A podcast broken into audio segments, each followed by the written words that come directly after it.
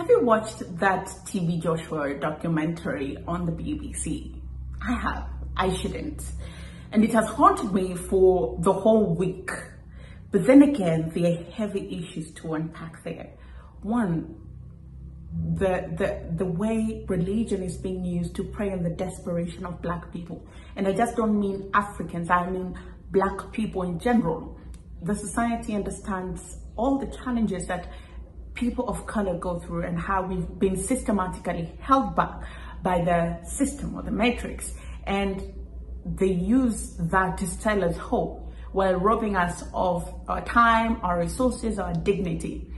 And then there's the other aspect to it where as Africans we've been whitewashed and conmen know this, where they will they will use white people to gain validation so that they can use and misuse other black people. I know what you I know you know what I'm talking about.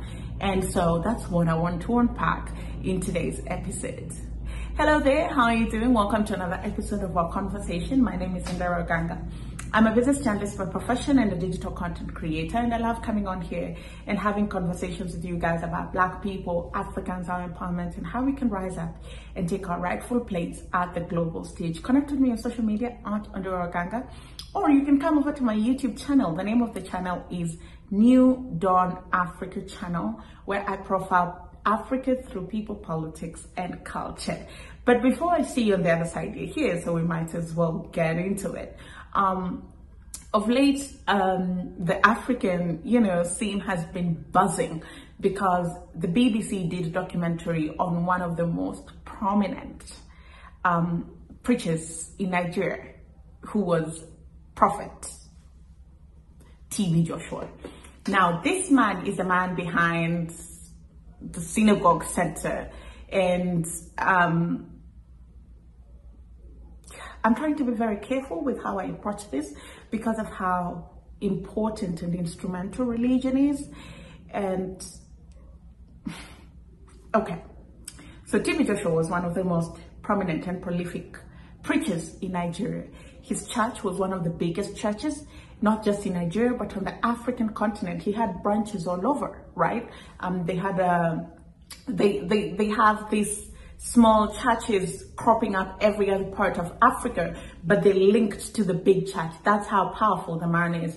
They had their own medium of communication, which is Emmanuel TV, where every other person from all parts of Africa had a connection with the main church because this is how you get to it's almost it gave it it brought some sense of proximity and made TB Joshua and the church in Nigeria almost tangible.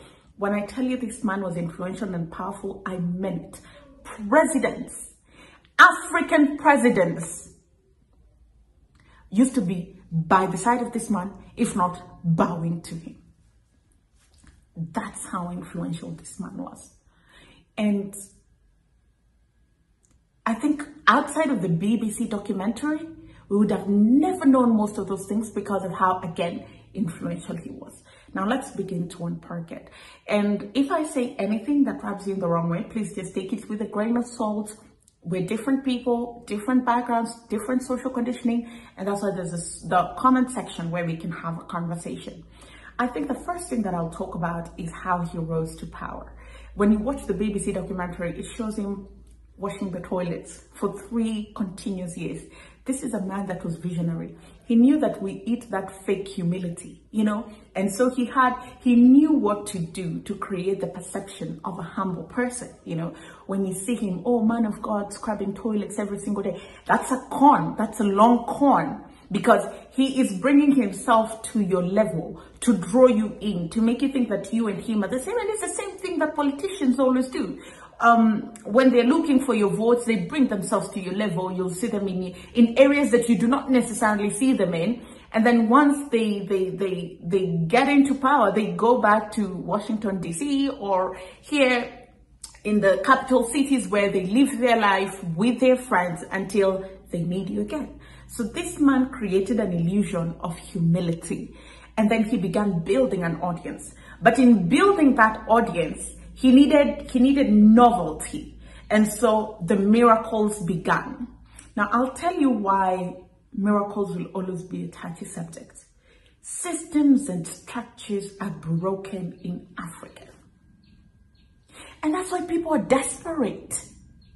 And I dare say so again about America, but it's not necessarily about the breaking of the systems. It's just the systems and structures are built for white people and categorically made to hold people of color and black people back. Here, it's the systems are just designed to fail. Healthcare doesn't work. Education doesn't work. Transport doesn't work. We have some of the highest unemployment rates. We have crime. So people are looking for hope. And whatever way you package it, they will take it.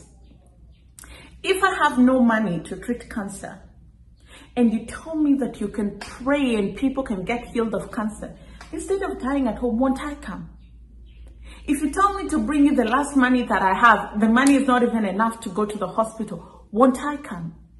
And it's not one person, by the way. The people that can afford quality healthcare are accountable. So it's even more profitable to be scamming these ones who do not have, because you make so much money out of them. You're just collecting a few coins here and there, but it's from a large mass. And that is how people fall prey to these things. So the novelty was the miracles. People being healed of HIV, people being healed of, of, of cancer, people being healed of everything. And then there's now the validation part where you need people to believe in you. And who do you bring? White people. Because we are whitewashed. If white people believe in him, if they're leaving their homes to come, then there's something about that. Yeah, these are people that are just as vulnerable as you are, as naive as you are. Now, there are too many conmen out here, right? All is fair in love and war. But then again, it gets, it gets I want to be respectful to the abuse victims. It gets intricate, right? Because now people begin to see, particularly the people who are in the church, begin to see the church for what it is. There were abuse allegations.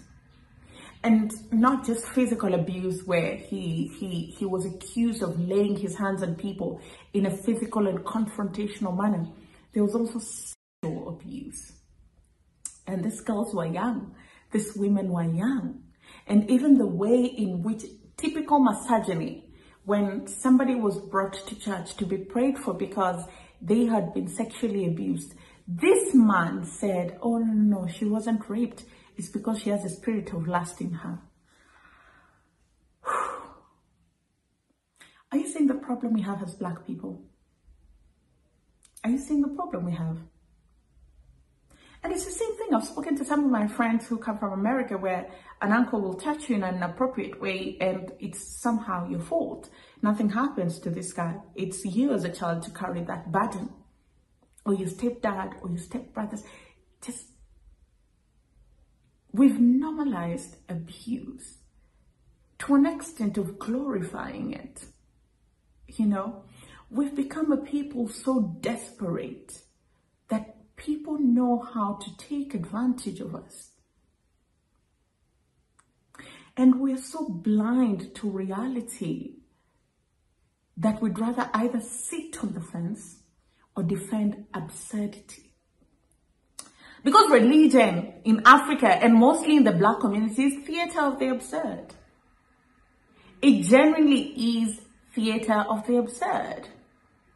I remember Mo'Nique asking Tyler Perry what was the intention behind him signing a check of $1 million in front of everyone at TD Jakes church? Like, what was the intention of that? Theater of the absurd. You need novelty. You need validation. And that's why you see also these churches, they're drawing Hollywood in. The miracles, the, the miracles they purport to perform, that's the novelty. Then when they bring in Tyler Perry, when they bring in Justin Bieber, when they then they're getting the validation to ensure that they continue perpetuating the cycles of abuse and misuse of people. I think the essence of this video is just to encourage you who's watching as a person of color to use discernment. People know our weaknesses. Unfortunately, we cannot hide them The system is designed for you to fail. I think you know that. So before you fall prey into some of these things, have a little bit of discernment. Ask yourself, to what extent are my problems structural as opposed to just making everything spiritual? Because our issues are structural. They really are. The lack of jobs is not because your ancestors have found you, the evil spirits, so you have enemies. I'm always perplexed when I hear people talk about enemies. What enemies, Natasha? What enemies? Who knows you? It's just the system, the way it's structured. Public education is not great, so you can't get great public education. Then you go to community college. If you're lucky, if you have the means to even get that college degree, if you have the willpower to pull yourself out of out of the place that you're living and change your life. Then you get into the workplace and you realize that your odds of getting a job as a person of color are way lower. And whatever amount they're going to give you is far lower. Honey, it's not spiritual. It's structural. If I give you a practical example of Africa, and I say Africa, not a given country, because the challenges are the same everywhere, these governments do not want to create an enabling environment for business. That's why you do not have a job. Governments only employ at least, what, 3% of the entire population? The rest of the jobs are created by the private sector. If you don't have stable power supply, stable water supply, if your country is not clean, if you don't have a sustainable and predictable tax policy environment, if government services are not streamlined, they're mad with bureaucracy, how will foreign investors come? You don't have enemies, Susan. Your enemies are your politicians. Stop falling prey to religious punks on the pulpit. You don't have enemies. Use discernment. The next time, before you make any decision, please ask yourself, is this structural or is this spiritual? Honestly, your ancestors, our ancestors went through a lot for us not to be using common sense. We have the privilege of legal education from the white man. If anything, we should use that. If we're not using it, if we're not employing common sense, it's an insult to the people that came before us. Even then, they had discernment. They really did have discernment. That's why they switched to the white man's religion because they knew if they didn't, they would take a bullet to the lung. Discernment, why can't you apply it? And this is particularly for just black people. We don't have enemies, particularly spiritual enemies.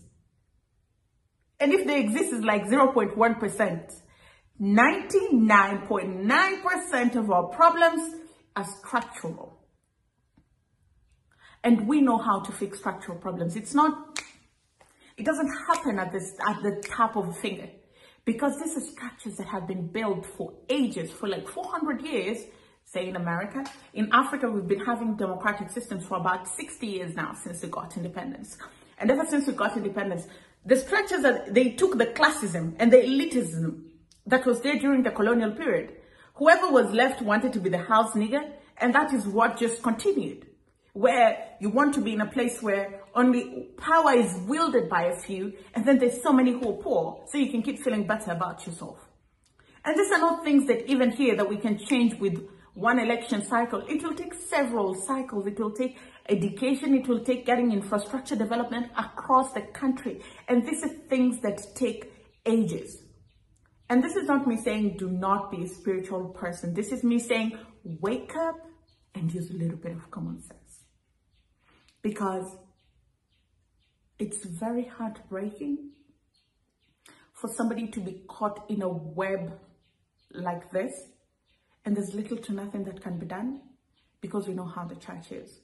I was reading somewhere that the church has billions of dollars in insurance because of the amount of sexual abuse that happens in the church. So that lawsuits do not run the church bankrupt, they take insurance, discernment. And again, black mothers, listen to your children. When they come and say they're not comfortable, listen to them. And before you take them to those churches, please do your research, do your homework. Do not send your child to the den of the lion. This is one of those topics where I'm sure we might not agree on everything, but then again, that's why we have a comment section because I want to hear from you.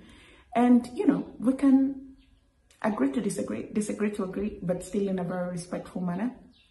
But sometimes some of these things just have to be said so we can start that conversation and see how we move forward so that many more people do not fall prey to some of these things. Thank you so much for watching. My name is Ondiro Oganga. Um, connect with me on social media at Ondiro Oganga, or you can come over to my YouTube channel, New Dawn Africa channel. And here's where I profile people through people, I profile Africa rather through people, politics, and culture. I'll see you again next time.